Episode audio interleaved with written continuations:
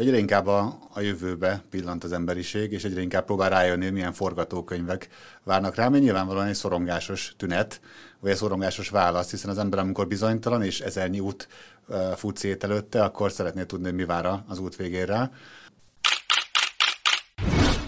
Ez itt a Selfie, a Szabad Európa podcast műsora. Szeretettel köszöntöm a stúdióban kapitány Fővény Máté, klinikai szakpszichológust. Szervusz. Üdvözöllek.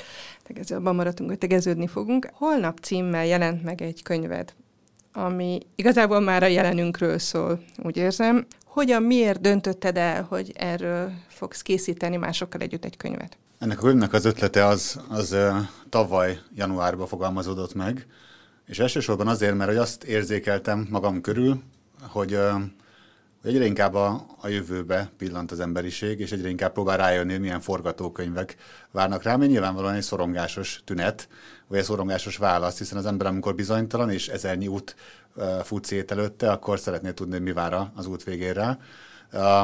Az is megfogalmazódott bennem a könyv szerkesztésekor, ez egy szerkesztett kötet, ugye, hogy, hogy mik azok az életterületek, amik úgy leginkább talán foglalkoztatják az emberiséget, vagy ami leginkább mondjuk eszenciálisan hozzátartozik az emberi létezéshez, és itt 13 fejezet alkotja végül ezt a kötetet. Majd mindjárt néhányat a fejezet címekből végig is veszünk, de még előtte megkérdezném, hogy jobban szorongunk-e mi, a mi generációnk, vagy az a, a, azok az emberek, akik most élnek, mint a korábbi generációk? Hát azt ugye nagyon nehéz megmondani visszamenőleg, hogy, a, hogy egy előző generáció mennyire szorongott és mitől szorongott. Az biztos, hogy a mostani generáció, a most élő emberek nagyon sok akadályba ütköznek olyan szempontból, hogy, hogy látszólag végtelen lehetőségeket rejteget a világunk, és ezt nagyon sok esetben akár a, a reklámipar, a fogyasztói marketing ezt hangsúlyozza is, hogy így bármit megtehetek, bármit megvehetek, bármit megvalósíthatok, miközben azt is érzékeljük, hogy ez egy hazugság, ez egy becsapás, és ez a fajta kettősség, ez majdnem mindennapos szorongást vált ki az emberekből. Tehát az a fajta üzenet, hogy én, hogy én egy ilyen bármerre elindulhatnék, az biztos, hogy szorongató, mint egy korábbi generáció, vagy egy korábbi társadalomba, ahol sokkal jobban ki volt osztva az embernek az életútja, hogy mondjuk átvette a szüleinek a, a C-hét, mondjuk a középkorban beszélünk, vagy más társadalmakban mondjuk ugyanazt a foglalkozást űzte tovább, abban nyilván látszólag a, a lehetőségek korlátozottabbak, de ugyanakkor ki van jelölve egy út számára, ami meg kevésbé szorongató. Ez nagyon érdekes, hogy ezt mondod, mert a, a családon belül a, a, gyerekeim e, karrierválasztás határán voltak, vannak, és, és pont ezt mondtam nekik, hogy nekünk az volt nehezebb, hogy mondjuk bejutni egy egyetemre nehezebb volt, kevesebb hely volt, nekik pedig nagyon sok lehetőség kínálkozik, és dönteniük kell, és azért ez nem könnyű. Igen, de hogy ez a, és ez meg is változott ennek a, a mondjuk azt, a normája, hogy így hogyan alakul az emberi életút, és az, hogy mondjuk akár ilyen négy-öt évente éles karrierváltások következnek be, ez kezd, nem azt mondom, hogy mindennapos, de egyre, egyre gyakrabban láthatóvá válni. Tehát kétségtelen, hogy most már teljesen más, hogy gondolkodunk arról, hogy az ember hogyan építi fel a karrierjét akár. Ami mondjuk egy picit könnyebbség is lehet annyiban, hogy ha nem jót választ esetleg, uh-huh. akkor, akkor nem nézik olyan rossz szemmel, hogy módosítja ezt a karriert, amin elindul. Gondoltam, hogy néhány szót az előszóban, amit te írtál, kiemelnék, hogy hát a hallgatóink, nézőink is esetleg, ha ismerősek is a kifejezések, nem biztos, hogy, hogy mindegyiket ö, tudják, hogy mit jelentenek. Én legalábbis nem tudtam mindent. Nyilván a mesterséges intelligencia mindenkinek világos, de ha érdemes erről beszélnünk egy picit, hogy tisztázzuk, hogy, hogy mi is pontosan a mesterséges intelligencia, mondjuk egy ilyen kötetben. Talán inkább majd arról, hogy, hogy így különböző életterületeken hogyan, hogyan válik egyre inkább ilyen, amit úgy nevezünk, hogy immerzívvé, tehát egyre inkább ilyen bevonóvá vagy, vagy áthatóvá a hatás. Arról szerintem érdemes beszélni. maga, maga a kifejezés uh-huh. az mhm. talán tényleg mindenki számára uh-huh. ismert már. Az, hogy hogy alakítja át akár az egészségügyet, az orvoslást, az oktatást, majd a digitalizáció, uh-huh. mit jelent az, hogyha átadunk egyre több készséget a mesterséges intelligenciának? Eleve mi az, amit érdemes átadnunk, és mi az, amit szerintem nem szabadna átadnunk neki? Ezek mind fontos témák. Beszéljünk erről. Mi Jó? az, amit nem lenne szabad átadni? Én azt gondolom, hogy például azok a, az alapvető emberi készségek, amik például a társas interakcióhoz szükségesek, tehát mondjuk a másik érzelem felismerése, az úgynevezett mentalizáció, ami azt jelenti, hogy milyen mértékben tudunk mondjuk a másik gondolataiba, érzéseibe, vágyaiba idézőbe belepillantani, és hogy elég pontos hipotéziseket megfogalmazni, hogy mit érez, mit gondol a másik ember, vagy az empátia készsége, vagy akár annak a készsége, hogy én hogy tudok ö, olvasni verbális, meg nonverbális jelzéseket. Ha ezeket is átadom a mesterséges intelligenciának, ahogy egyébként most már vannak olyan mesterséges intelligencia applikációk, programok, ahol érzelemfelismerést végez uh-huh. az automatizmus, akkor az fog bekövetkezni, ami a legtöbb készségünknél, amikor átadjuk a, az automatizmusnak, hogy romlani fog. Mondok egy példát, tehát amikor az ember átadja a navigáció készségét egy az egyben egy programnak, akár egy GPS navigációra is gondolhatunk, arra vonatkozólag voltak utánkövetéses vizsgálatok, hogyha valaki hosszú távon akár olyan okos szemüveget hord, amiben navigációs program van, és az mutatja neki, hogy merre kell, hogyan kell fordulnia, akkor előbb-utóbb romlik a, a navigációs képessége. És ez majdnem minden hétköznapi készségünkről igaz, hogyha nem gyakoroljuk, hanem átadjuk a felelősségét a készségnek, akár egy másik embernek, vagy egy automatizmusnak, akkor el fogjuk veszíteni azt a készséget. Köszönöm, egy családon belüli vitás kérdést meg is válaszolt uh-huh. ezzel, ez egy nagyon érdekes részlet. Olyan különleges szavak is vannak ebben az előszóban, amiket azért nem minden nap használunk. Például a sex tech mit jelent? Én ezt nem tudtam, hogy mit érthet ez alatt a szerző. Aha, ezek olyan, a, ugye a könyv egyik fejezet az a szexualitásunkkal foglalkozik, hogy hogyan alakul át majd a szexualitás. A sex tech az ugye azt jelenti, részben benne is van a, a szóban, hogy olyan technológiai újítások, amik valahogy a szexuális életnek a, a minőségét, vagy, a, vagy, a, vagy így a lefutását alakítják át mondok példákat, mondjuk egy olyan ö, szenzor, ami a, a, és van most már ilyen applikáció is, hogy távcsók hogy lehet távolról csókolozni a párunkkal, egy olyan szenzort kötni akár az okostelefonra, mm. tabletre, laptopra, ami a másiknak a, a, a szájmozgása, vagy így a viselkedése alapján egy kimenő jelet ad az ilyen oldalamon, mm. és hogyha a szájra rakja az ember, akkor egy ilyen bizsergető uh, stimulus érkezik. Vagy olyan ruha, ami különböző pontokon elkezdi bizsergetni az ember mm. testét, vagy mondjuk most már olyan elképzelések vannak, hogy bizonyos pornószínészek a nemi szervüket elérhetővé teszik, mondjuk ilyen szexuális segédeszközként vagy játékként, mondjuk 3D nyomtatás segítségével. Tehát mint hogyha én birtokolnám annak az embernek a testét, ami persze nagyon messze menő és bizarr, hogy mondjam, fejlesztések, mm. de hogy csak hogy lássuk, hogy a, hogy a szexuális technológiák is folyamatosan felzárkóznak így a, a, és arról nem is beszélve, hogy most már ugye régóta van virtuális valóság alakú pornográfia, ami, ami megint csak azt mondani, növeli a bevonódási élményt, és még inkább addiktívvá teszi. Az egyébként is elképesztően addiktív pornófogyasztást. A virtuális valóság alapú pornográfia mit jelent? Bocsánat, de számomra ez mm-hmm. nem világos. Ugye vannak olyan um, szemüvegek, virtuális valóság szemüvegek, amit hogyha felveszünk, uh-huh. akkor kicsit olyan, mint hogyha benne lennénk abba a virtuális térbe. Nyilván ennek a, ennek a hogy mondjam, életszerűsége még a mai napig nem tökéletes, de egyre inkább tökéletesedik.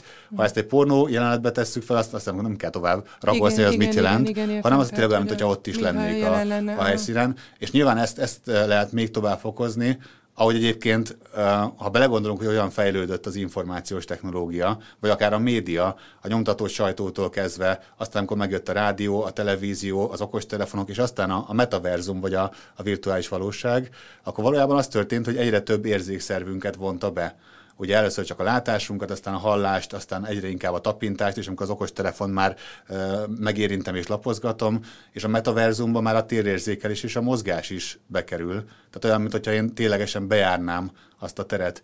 Az emberre meg egyébként is jellemző az ember pszichéjére, hogyha valami megmozdul, annak sokkal inkább az ember lelket tulajdonít. Tehát mondjuk, hogyha elfúj mellettünk valamint a szél, és csak így a perifériáról látjuk, akkor sokkal inkább azt gondoljuk, hogy ott egy, létező, egy élő állat, vagy, vagy valami elfutott, pedig lehet, hogy csak egy levelet hordozott a szél. Kicsit ijesztő perspektíva uh-huh. is. És hát ha nem is elterjedtek ezek a dolgok, most ugye a kötet címe honlap, tehát a közeljövőben véhetően találkozunk ezzel. Igen, hát a, a, az volt a, a célkitűzésünk, és hogy összesen 27 szerző van egyébként a, a könyvben, és az egésznek az a felépítése, ami talán újszerű, hogy van egy kiinduló tanulmány mindegyik fejezetben, Általában ezek szociológusok, trendkutatók, akik leírják, hogy a következő 10-20 évben, és ez volt a perspektívánk, a 10-20 év, talán még belátható, de egyébként azt is hozzátenném, hogy már ez is kevésbé belátható, hogy 10-20 év alatt mi fog történni, de 10-20 év volt az a távlat, amiben gondolkodtunk. A kiinduló tanulmány szerzője leírja az adott területen, az lehet az ökológia, az oktatás, a gazdaság, és így tovább, milyen várható változások lesznek, és mindegyikre reagál egy pszichológus, aki járt jártas azon a területen. Tehát kicsit olyan, mint egy párbeszéd, hogy mindegyik fejezet egy trendleírással és egy aradó pszichológiai reflexióval zárul, és minden fejezet végén van egy tíz tanácsból álló útmutatás, amit a pszichológus kollégák írnak, hogy mire érdemes odafigyelni ezekben a változásokban, hogy az ember meg tudja őrizni a, a mentális egészségét, vagy így csökkentse a szorongásait. Szóval ez egy abban, abban a szempontból is különleges könyv, hogy nem csak leírja, hogy milyen nehéz a helyzetünk, hanem próbál kicsit segíteni is. Hát abszolút, és ugye abban indultunk ki, hogy, hogy az ember az valójában elképesztően alkalmazkodó képes, tehát, hogy, hogy uh, rengeteg ilyen nagyon sötét jövőkép van most már, hogy így 2050-re élhetetlen lesz a Föld, elpusztul az emberiség, és ennek az extrémebb vagy kevés extrémebb alternatívái. Én azt gondolom, hogy az emberiség ténylegesen nagyon tud alkalmazkodni a változásokhoz, de ehhez viszont az kell, hogy lássa, hogy mihez kell alkalmazkodnia. És annyiféle csatornából, olyan sok hiteles vagy hiteltelen csatornából áradnak ránk az információnk, ami szintén szorongást kelt, mert az ember képtelen ennyit feldolgozni. Ezért fontos, azt gondolom, hogy így hitelesen és kicsit leegyszerűsítve, vagy lecsupaszítva közölni, hogy valóban mi vár ránk. Igen, ez érdekes, hogy ezt mondja, hogy ennyire sok minden ér minket is, amikor nemrég egy szakmai beszélgetésen arról beszéltünk, hogy hogyan lehet még több jó tartalmat létrehozni, és viccelődve arról is beszéltünk ekkor, hogy lehet, hogy néhány év múlva arról fogunk beszélgetni, hogy hogyan tudunk kizárni minél több tartalmat, hogy, uh-huh. hogy, hogy ne érjen el minden, hogy úgy tudjunk élni, hogy tudatosabban. Említett egy érdekes szerzőt az előszóban, aki már a 20. század elején előre jelezte, hogy, hogy mi lesz. Most mennyire volt pontos ez az előrejelzés, és ki volt ő egy pár szót mondani erről? Ugye ő egy, egy többszörösen Nobel-díjra jelölt szerző volt, aki a, írt egy A gép megáll című sci novellát, vagy kisregényt, ami arról szól, hogy az emberiséget eh, valójában egy, egy automatizmus mozgatja, de a legpraktikusabb dolgoktól kezdve, mint az élelmiszer elosztás, vagy mondjuk a, az energia elosztás, ami nagyon hasonló, mint ami, ami felé tart a világunk, és ugye ott van egy fordulat a kisregényben, hogy leáll ez a gép, és erre hogyan reagál az emberiség, hogy elpusztul-e tőle valójában. Ehm, és nyilván egyébként ez, ez egy disztópia, és, és nem ő az egyetlen, eh, aki, aki ezt megfogalmazta ehm, hanem azóta is legalább tíz évente születik egy, egy olyan könyv, ami elég pontosan előrevetítő, hogy mi lesz a következő 20-30 évben. Most gondolhatunk itt, most csak egy hirtelen példa, mondjuk a, a, az Önimádat társadalma című könyvre, ami a 70-es években született, és valójában a narcisztikus átalakulását jelezte előre a világunknak, hogy mennyire fontossá válik majd a mások visszajelzése, és mennyire, mennyire nehézé válik majd a kapcsolódás másokhoz, és mennyire fontossá válik az én, tehát ez a szélsőséges individualizáció, az énnek, az egónak a felnagyítása, az mennyire rányomja majd a bélyegét a világunkra, ez bekövetkezett, és, és egyre fokozódik is. Hát ha csak arra gondolunk, hogy mennyire mások visszajelzéseiből él egy influencer, vagy a közösségi média hogy működik, vagy mennyire függői lettünk gyakorlatilag addiktológiai értelemben a többi ember visszacsatolásainak. Ez nem, ez nem más, mint a, a narcizmus. Vagy a narcizmus nem azt jelenti, hogy én önimádó vagyok valójában, ez egy kicsit becsapó, hanem azt jelenti, hogy tele vagyok önbizalom problémával, meg kételjel, és azért van szükségem állandó pozitív visszacsatolásra, rajongásra, imádatra valójában, mert önmagamat kevésnek vagy törékenynek érzem. Tehát a narcisztikus ember az valójában nem saját magát imádja, hanem a világban való lenyomatát, a, például az avatarját, vagy mondjuk a profilját, a közösségi média profilját, ami nem, nem azonos önmagával, hanem egy megteremtett alteregója. De, de az vált igazán kirakattá, kirakatba téve, és az vált igazán fontossá a lenyomatunk, és nem önmagunk. Köszönöm, hogy felhozta ezt, mert készültem megkérdezni azt, hogy ugye több műve, könyve, tanulmánya jelent meg a függőség különböző formáiról, és hogy vajon kapcsolódik-e ez a, ez a Holnap című kötet ezekhez? Abszolút kapcsolódik. Van egy fejezet, ami, ami az emberi kapcsolatok átalakulásával foglalkozik. Sík Domonkos szociológus írta a kiinduló tanulmányt, arra én reagáltam addiktológiai szempontból. Nekem ugyanaz alapvető érdeklődésem, meg a szakterületem is az addiktológia, a függőségtan. De eleve az, hogy ennyire kiszolgáltatottá válunk a technológiai fejlődéstől, az már önmagában egy dependencia, egy függőség a, az, annak minden, hogy mondjam, általános ismerőjével együtt az, hogy egyre kevésbé vagyunk önállóak, egyre kevésbé tudunk felelősséget vállalni dolgokért, egyre inkább hárítjuk a felelősséget, vagy az automatizmusokra, vagy más emberekre, az, hogy egyre inkább infantilizálódunk, ezt úgy mondjuk szakszóval, hogy regresszióba zuhan az emberiség, hogy egy, hogy egy felnőtt ember is visszatér egy sokkal korábbi érzelmi állapotba, vagy érzelmi fejle, fejlődési állapotába, mondjuk egy ilyen 5-6 éves korú, óvodáskorú gyereknek az érzelem szabályozását mutatja egy stressz helyzetbe. Tehát szétesik, üvölteni kezd, mint egy hisztéria olyan állapotba kerül.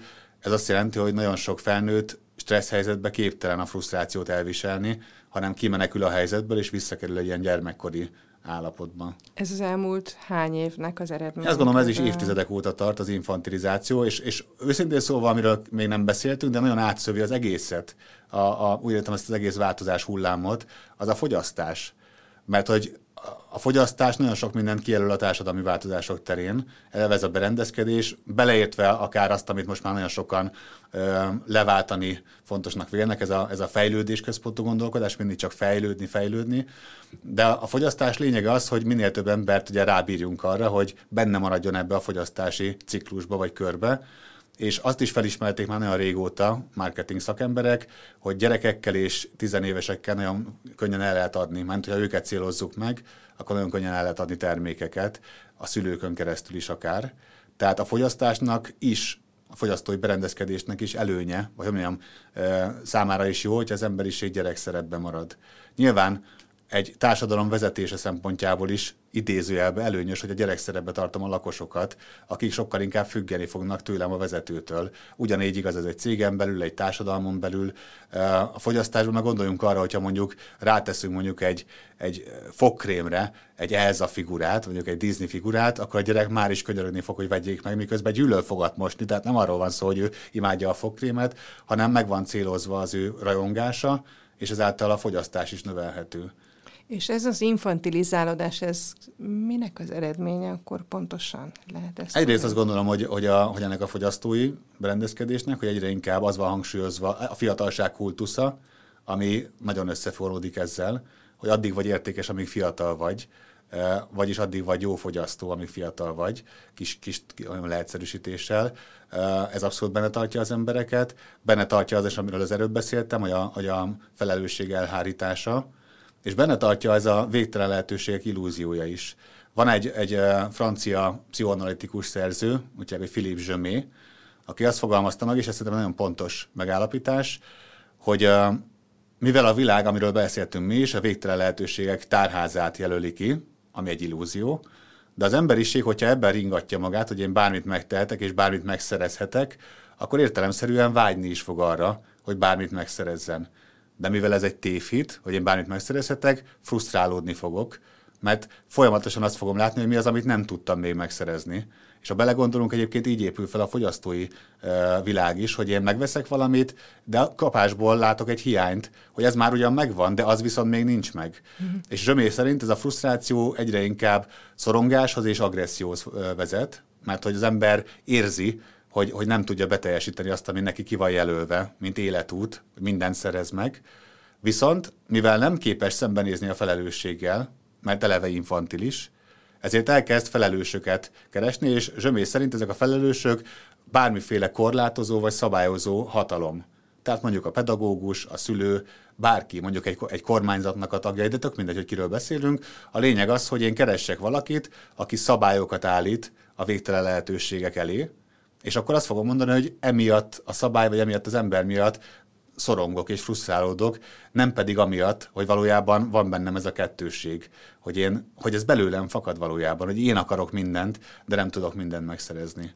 És anélkül, hogy elrontanám a, a könyv olvasásának az örömét, mondaná néhány szót arról, hogy van erre megoldás. Nyilván valamennyi megoldást javasoltok, illetve tennivalókat is ajánlottok a könyv végén, de hogy mégis mi lenne egy, egy, egy elég szomorú és nehéz helyzet, amit most ide festettél. Igen, maga a könyv egyébként az infantilizációval kevésbé foglalkozik, az most itt a beszélgetésnél jött elő témaként. A, azt gondolom, hogy, hogy itt a, az infantilizáció esetén, vagy az, hogy érzelmileg érettebbek tudjunk lenni, ahhoz egyrészt fel kell hagynunk azzal, hogy mindent átruházzunk másokra, és egyre inkább próbálkozni önállónak lenni. Ezt a szülők, szülőknek az egyik legfontosabb feladata, hogy a gyereküket ne túlféltsék, ezzel viszont foglalkozik a könyv, hogy így nagyon szorongó a szülői generáció is, nagyon burokba tartja a gyerekét, mert fél, hogy valamiféle fájdalom, vagy valamiféle trauma, vagy bármi éri a gyereket, mivel túlvédi, ezt nevezik angolul úgy, hogy overparenting, tehát egy ilyen túlzott szülői gondoskodásba tartja a gyereket, a gyerek nem fog felnőni, de ahelyett, hogy mondjuk megnyugtató lenne számára az, hogy a szülő mindent meg, megcsinál helyette, mindenbe segít helyette, helyette csinálja meg a leckét, és így tovább, ahelyett a gyerek átveszi a szülő szorongásait, mert valójában az fog tudattalanul átszívódni belé a burkon keresztül, hogy a világ az veszélyes. Egyébként azt is látjuk, hogy, a, hogy ebbe a médiának is hatalmas felelőssége van. Az elmúlt évtizedekben több tanulmány igazolta, hogy megnőtt a negatív médiatartalomnak az aránya, mert azzal jobban el lehet adni a sajtótermékeket. Ez is egy régóta ismert dolog a, az újságíráson belül, és a, a negatív hír jobban viszi magát. De hogy éppen ezért meg kialakul a világról egy nagyon torz kép, hogy a világ korán sem annyira veszélyes, mint amennyire mondjuk azt sugalja a, akár a mainstream, akár a nem mainstream e, média. A szülőkbe is beleivódik egy elképesztő szorongás, és a gyerekek úgy fognak felnőni, hogy gyakorlatilag eszköztelenül a valós kihívásokkal szemben. Tehát, hogy lehet ezt megfordítani? Nyilván úgy, a szülő egyre inkább próbálja önállónak nevelni a gyerekét. Ehhez persze nyilván az kell, hogy ő maga is kezdje el kevésbé veszélyesnek látni a világot, ahhoz pedig leginkább az kell, hogy kezdjünk kimenni a világba, ahelyett, hogy burokba maradnánk.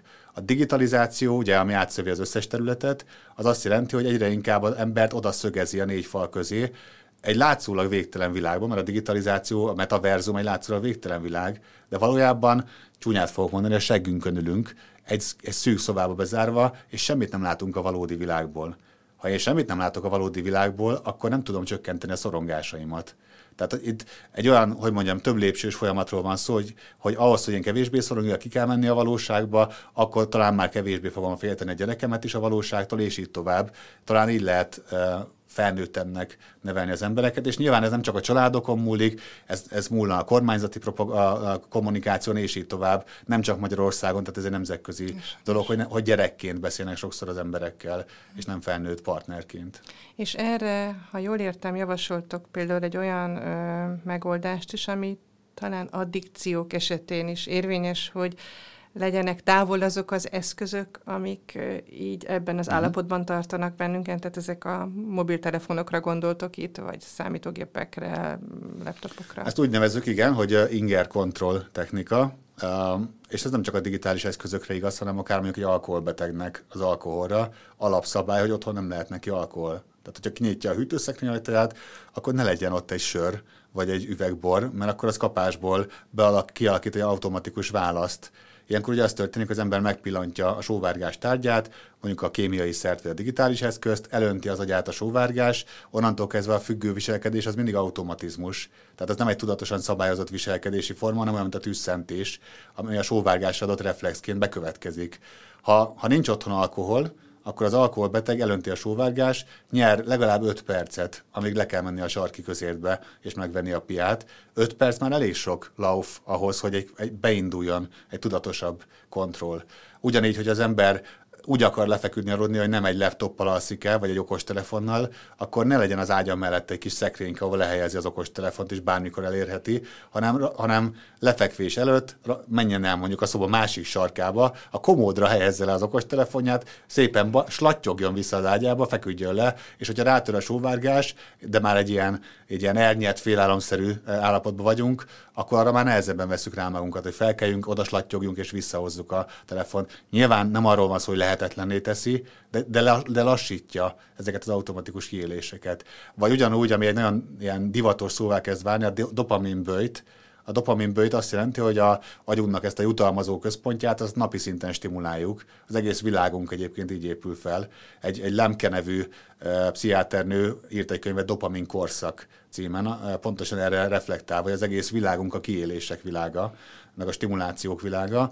A dopaminbőjt azt jelenti, hogy digitális detoxot tartunk, két-három napig egyáltalán nem kapcsoljuk be az okos eszközt, baromi nehéz megvalósítani, hiszen ez, hiszen ez egész világunk így épül fel, de azért meg lehet. Tehát simán lehet egy hétvégét okos telefon vagy laptop nélkül eltölteni, ezt mindenki tudja azért. Vagy akár korlátozni is. Vagy akár korlátozni, csökkenteni, de hogy valamilyen szempontból ezeket a kiéléseket ritkítani, és akkor az agy, mivel elképesztően plastikus, tud azért ez alkalmazkodni. És akkor már nincs meg az az inger küszöb, amire addig vágytunk, hanem egy kicsit már alacsonyabb hőfokkal is megelégszünk. Hát ezt a gyereknevelésre átfordítva például minél több olyan program legyen, ahol nem elérhetőek ezek az eszközök, Igen. És, a, és, és, és, és, akkor visszakanyarodnék oda, hogy, vissz, hogy ki a valóságba. Tehát gyakorlatilag tényleg bele, belemenni a valóságba, ahelyett, hogy, hogy szűrőn keresztül látnám a világot. Sok érdekes gondolatot találtam a kötetben, még így is, hogy nem tudtam az egészet elolvasni. A most elmondottakhoz kapcsolódik a vágyak késleltetése uh-huh. és egy visszatérő motivum. E, ezt trenírozunk kellene magunkat arra, hogy ne azonnal próbáljuk a vágyainkat beteljesíteni? Erről van szó? Abszolút. Ugye a, a, van egy olyan fogalom, hogy mindenki ismeri, talán az impulzivitás, ami, ami azt jelenti, hogy az ember igen meggondolatlanul cselekszik, impulzív, tehát impulzusokra, késztetésekre gyorsan reagálva cselekszik, aminek hozzátenném van pozitívuma is. Tehát az impulzív ember általában gyorsabban dönt hirtelen helyzetekbe, tehát ennek van pozitívuma is. A negatívuma az, hogy az impulzív ember nem tudja késleltetni a kielégülést, mindent azonnal akar. És ez viszont egy fejleszthető valami, tehát az impulzivitás azért csökkenthető, hogyha az ember mondjuk azt mondja, hogy egyrészt rövid távú célokat tűz ki, ami azt jelenti, hogy rövid távokon mindig van egy elérendő cél.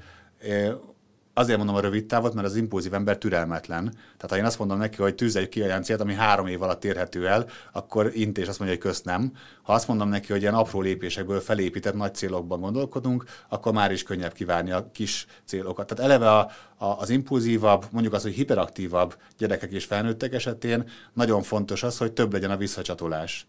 A videójáték például azért annyira addiktív, megint ezt a szót használnám, mert ott folyamatos visszacsatolások vannak, folyamatos sikerélmények. A tanulás, a valós tanulás, a jelenlegi oktatási rendszerünk azért nem addiktív, finoman szólva se, mert sokkal kevesebb ez a pozitív visszacsatolás, vagy az a fajta sikerélmény. Tehát uh, itt ez a gondolatmenethez visszakanyarod, a rövid távú célok kitűzése, az javíthatja a jutalomkésleltetést. Eleve az, hogyha a gyereknevelésbe gondolkodunk, ha a gyerek frusztrálódik, és a frusztrációjára mondjuk egy játékkal vagy egy édességgel akarja valamiféle választ keresni, akkor azt szerintem a szülő felelőssége, hogy megtanítsa a gyereknek, hogy ez nem fogja a valós frusztrációdat megszüntetni, vagy csak nagyon rövid távon, hanem például azt mondani a gyereknek, hogy ha ezt, a, ezt te meg akarod kapni ezt a játékot, akkor mondjuk várnod kell a születésnapodig, vagy a nagyobb gyerek esetén azt mondani neki, oké, okay, de akkor mondjuk legalább a felét neked kell kifizetni, vállalj diákmunkát, tehát valahogy arra nevelni a gyereket, hogy ami, ami a pénz is érték, és a pénzért is az ember dolgozni, eh, dolgoznia kell, Hozzátenném, hogyha a gyerek is dolgozik azért a tárgyért, egy okostelefon vagy bármiről beszélünk, jobban is fogja értékelni, jobban fogja becsülni. Tehát eleve e, ennek is van egy, egy pszichológiai elmélete. Minden, amiben energiát és időt fektetünk, annak a szubjektív értéke felértékelődik. Um, és így tovább nem akarom ezt Szóval egy csomó praktikus tanácsot kapunk saját magunk életvezetés, illetve a gyereknevelés kapcsán, és egy pillanatra az iskolára egy mondat erejéig kitértél, és az egyik ö, fejezetben ö, említitek, felteszitek azt a kérdést, hogy kinek és mire kellenek az iskolák. Uh-huh. Ez mire gondoltatok itt? Hogy teljesen, ha jól értem, itt egy teljesen más koncepció kellene ahhoz, hogy milyen iskolák legyenek majd a jövőben. Jól mhm. értem? Hogy erre... Igen, ugye ezt a fejezetet, mert ugye csak hogy a hallgatók, nézők ne azt higgyék, hogy az összeset én írtam, nem. Én, én az előszót írtam, meg az említett addiktológiai fejezetnek a reflexióját. Az oktatással foglalkozó fejezetet ott Lénárd Sándor írta fel az ELTE PPK-nak az oktatója ezt a trendleíró tanulmányt, és Gyarmati Éva pszichológus kolléga reflektált erre a, a, a munkára.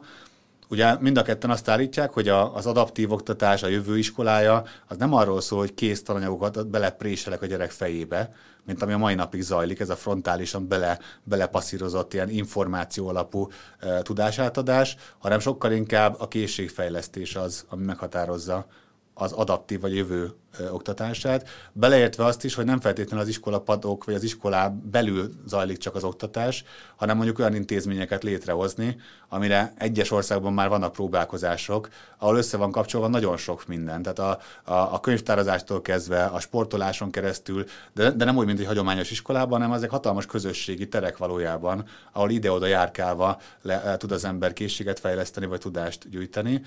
A, a ChatGPT egyébként megérkezésével már most kezd a magyarországi mondjam, oktatási rendszerben, akár a felsőoktatásban is megfogalmazódni az a nagy kérdés, időszerű egyébként, hogyha én ChatGPT-vel létre tudok hozni egy eszét, egy beadandó dolgozatot, bármit gyakorlatilag, akkor nekem valójában oktatóként az a feladatom-e, vagy az-e a feladatom, hogy ezt a rengeteg információt belepréseljem egy emberi elmébe, aminek aztán egy része ki fog kopni törvényszerűen, vagy sokkal inkább az-e a felelősségem. Ez most nem egy, hogy mondjam, nem egy ilyen örök igazságként akarom ezt megfogalmazni, csak egy lehetőségként, mint olyan egy egyetemeken már ez megjelenik feltételként, hogy azt osztályzom, vagy arra adok érdemjegyet, hogy milyen kérdéseket tud feltenni a tanuló a ChatGPT-nek, és nem feltétlenül az, hogy milyen minőségű lesz a beadott munka.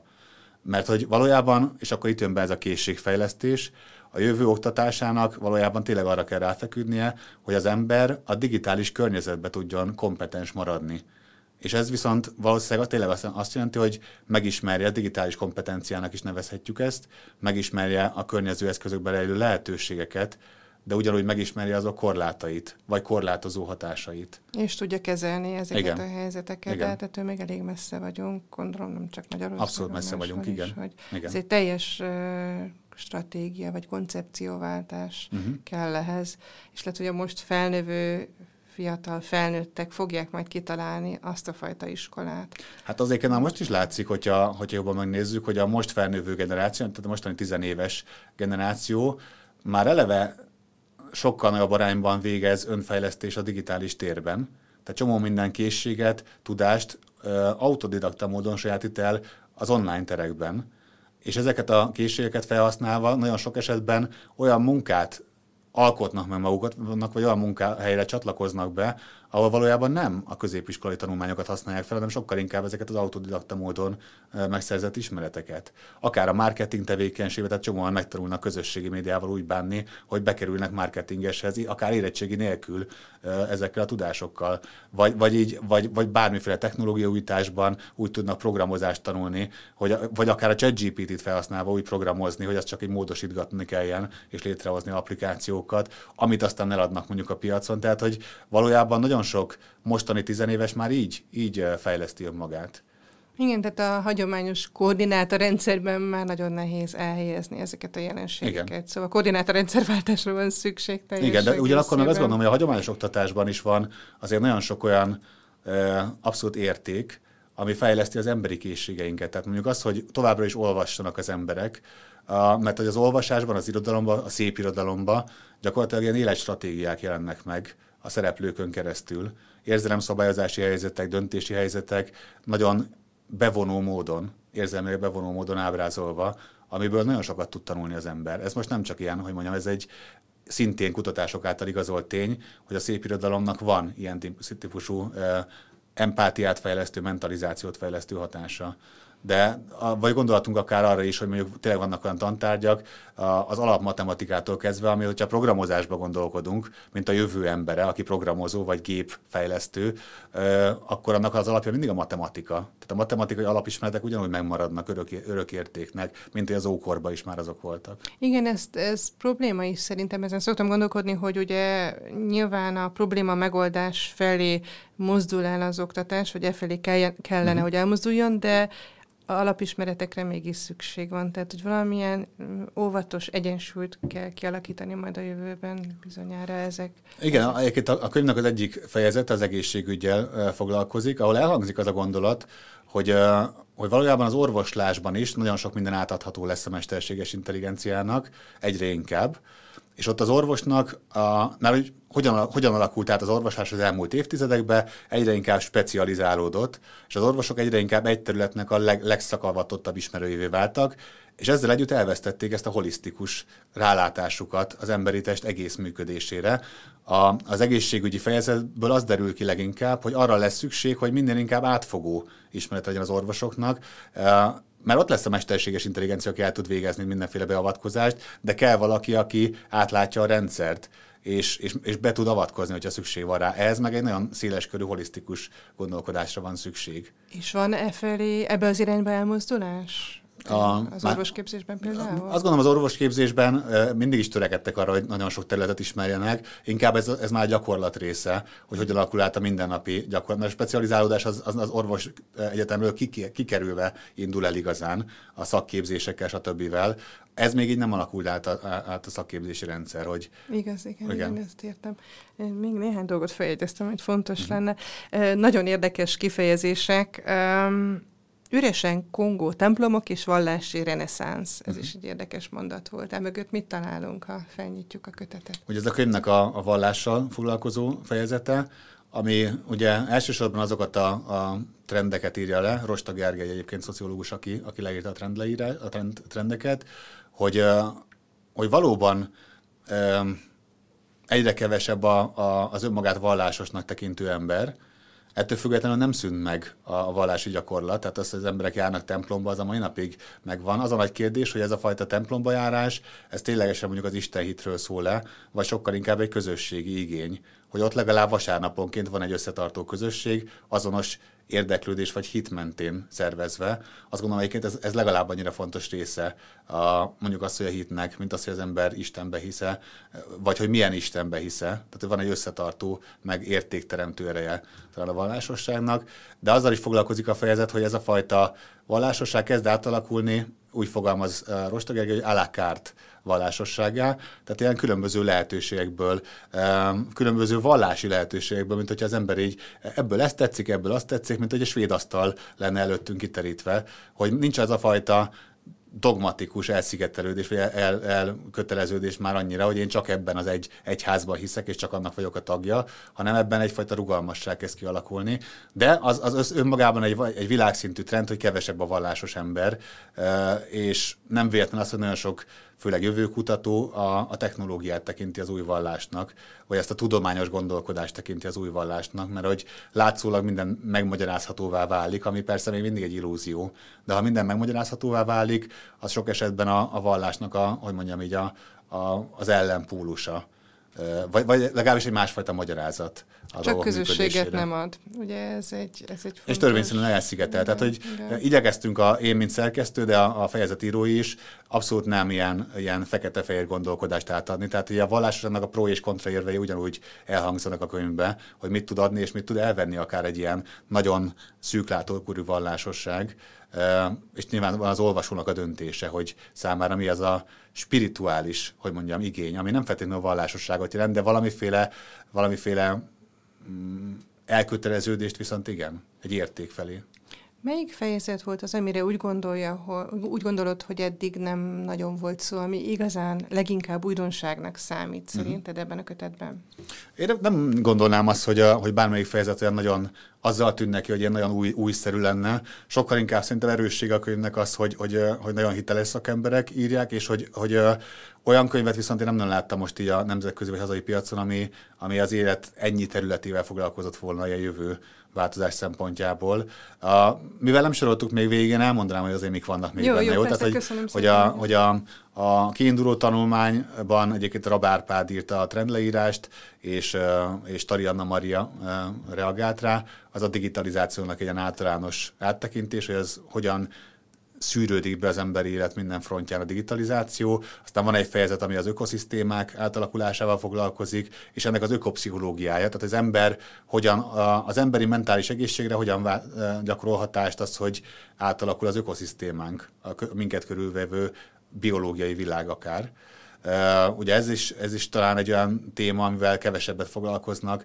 És aztán van szó oktatásról, hogy beszéltük a munkavilágáról, melyik azok a, munkaterületek, amik már most elkezdődnek leváltódni robotok által, Ugye ezek főleg ilyen összeszerelési munkák, adat, adattárolás, adatrögzítés, és mik azok a védett munkahelyek, amik viszont kevésbé fognak áldozatul esni mondjuk így a mesterséges intelligenciának, mint például az embertől emberi munkák, eh, gondolva itt akár a kozmetikusra, a fodrászra, a pszichológusra, akár a pedagógusra is egyébként. Tehát ez a, az a szociális terület, meg a szolgáltatás területe, ahol nagyon sok esetben megmarad az emberi munkaerő.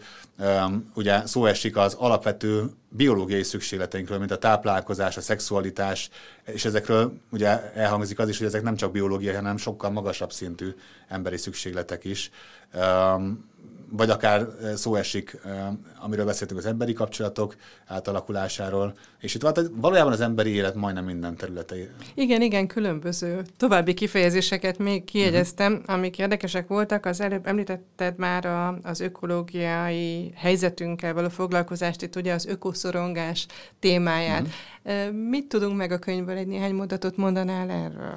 Maga, maga a tanulmány, amit, uh, amit olvashatunk a könyvben, nem túl optimista. Tehát a, a Jordán Ferenc írta ezt a trendleírást, amiből az derül ki, hogy valójában az emberiség ezzel a végtelen, hogy mondjam, arroganciájával, vagy azt, hogy ennyire fölébe helyezi magát más állatfajoknak, vagy élőlényeknek, azzal tényleg olyan típusú pusztulásokat indított el, olyan pusztulási hullámot idézett elő, amire talán még nem volt példa az ember, a, a Föld történetében. Olyan szempontból optimista egyébként ez a leírás is, hogy magát a bolygót viszont abszolút védve érzi, tehát hogyha az emberiség esetleg nem is tud megmaradni olyan feltételek mellett, ahogy átalakul mondjuk a klímánk, a, a, a, vagy akár az ökoszisztémánk, maga a, a bolygó képes a megújulásra. És egyébként ezzel a, a témával nem csak az ökológiai könyv, hanem az építészettel foglalkozó, az épített tereinkkel foglalkozó fejezet is ö, ö, foglalkozik. Vannak olyan elképzelések például, amik inkább csak ilyen gondolatjátékok, de jól jelzik így azt, hogy az emberiség keresi a megoldásokat, hogy mondjuk van a fél bolygó projekt, Half Earth projekt, ami azt jelenti, hogy az emberi, a emberiség úgy alakítsa át az élettereit, hogy a bolygó egyik felén lakjon, tehát a városok úgy legyenek az ember egyik felén lakjon, a másik felét pedig teljesen elvadítani a, a bolygónak, és az már elég lenne ahhoz, hogy visszafordítson valamiféle, eh, akár a klímába, akár az ökoszisztémák terén megfigyelhető pozitív változásokat. Vagy, a, vagy az építészet fejezetben van egy gondolatjáték, ahol ilyen megaváros ami nem fog soha bekövetkezni, de eljátszik a gondolattal, hogyha, hogyha a Föld teljes lakossága, mondjuk a 8 milliárd ember egyetlen nagy ilyen megavárosba, bolygóvárosba költözne, az egyrészt mekkora területet foglalna el, ha különböző sűrűségbe gondolkodnánk, és hogyha mondjuk egy ilyen nagyobb amerikai városnak a sűrűségebe gondolkodnánk, akkor a teljes föld lakossága elférne néhány amerikai államnak a területén és akkor ott maradna a bolygónak legalább a 80-90 százalék, amit a természetnek át lehetne hagyni, vagy adni. Ezek nem fognak soha bekövetkezni, ezeket csak úgy jelzem, hogy, hogy valójában a bolygó meg tudná védeni önmagát, csak ez az emberiségnek is egy teljesen attitűdöt kéne váltani. Ezzel foglalkozik egyet leginkább a, az ökopszichológiai reflexió, amit Molnár Zsejke írt, hogy hogyan lehet kicsit úgy jobban jelen lenni a természetben, vagy a természet értékeit, meg, meg eleve úgy definiálni magunkat, mint akik a természet részei, és nem az urai magának a, a minket körülvevő természetnek. De hát ehhez e, azt hiszem hatalmas szemléletváltás kell, hiszen rendszeresen számol be a sajtó is arról, amikor egy-egy településen e, kavicsbányát mhm. nyitnának, uh-huh. vagy az erdőn keresztül utat építenének, és hogy nem is tudom, hogy a társadalomnak kellene előbb megváltozni, hogy mást várjon el a vezetőitől, vagy vagy hogy ez, vagy sok ilyen könyvnek kell születni ahhoz, hogy sok emberhez eljusson. Hát én azt gondolom egyébként, hogy, a, hogy az emberiség bizonyos értelemben joggal szkeptikus, mert az embernek az alaptermészetéhez hozzá tartozik, hogy valójában ameddig nincs egy hatalmas pofon, addig ő vakon fut előre és az, hogy a hatalmas pofon az, az itt és mostba történjen, ne pedig azt mondjuk, hogy azt így folytatjuk 2050-re elpusztul az emberiség, az egy távlati fenyegetés. És az ember, bár annyiban más, mint az állatvilág többsége, hogy van jövő tudata, ami a legtöbb állatnak nincs. A legtöbb állat, legalábbis ahogy most tudunk, amit most tudunk róluk, annak ö, kevésbé van egy ilyen önreflexiós képessége, vagy öntudata, és általában jelenben létezik. Az ember időperspektívája teljesen más. Mi el tudjuk képzelni a jövőt is. De azáltal, hogy elképzeljük a jövőt, az általában a jelenlegi viselkedésünket még kevésbé. Hiába tűnik ez, hogy olyan paradoxnak, attól még kevésbé tudjuk szabályozni. Ilyen szempontból én is szkeptikus vagyok, hogy, a, hogy az ember szerintem a végletekig el fog futni, és amikor már élhetetlen lesz körülötte minden, akkor próbál meg elkezdeni alkalmazkodni. Én sajnos ezt látom a leg, legvalószínűbb forgatókönyvnek, viszont egy-egy ilyen könyv, mint a miénk is, vagy egy-egy ilyen beszélgetés, amiből sok van szerencsére, azok nagyjából egy ilyen folyóba dobott kavicsként működnek, hogy azért valami hullámot mindegyik vett talán, és hozzátenni már most elkezdődtek olyan alulról fölfelé szerveződő ö, mozgalmak akár, mint az az ökotudatos mozgalom, a kis létrehozása, termelői közösségek, eleve az, hogy szelektíven gyűjtsük a szemetet, amilyen, hogy mondjam, ilyen piszticsári dolognak tűnik, de az is egy nagy változás volt, és lát, lássuk, hogy az már azért egy nagy, nagy szinten beinduló általános gyakorlattá vált. Abba is látszik egy nagyon erőlépés, hogy mondjuk a húsevésre hogyan gondoljon az emberiség, pro és kontra érvekkel itt is. De hogy látható, látszódnak azért változások, csak ezek lassúak és, és hogy mondjam, még nem globálisan kiterjedtek. Ez volt a Selfie, a Szabad Európa podcast műsora. A vendégünk ezen a héten Kapitány Fövény Máté, szakpszichológus volt. Én Hont Gabriela vagyok, köszönöm a figyelmüket.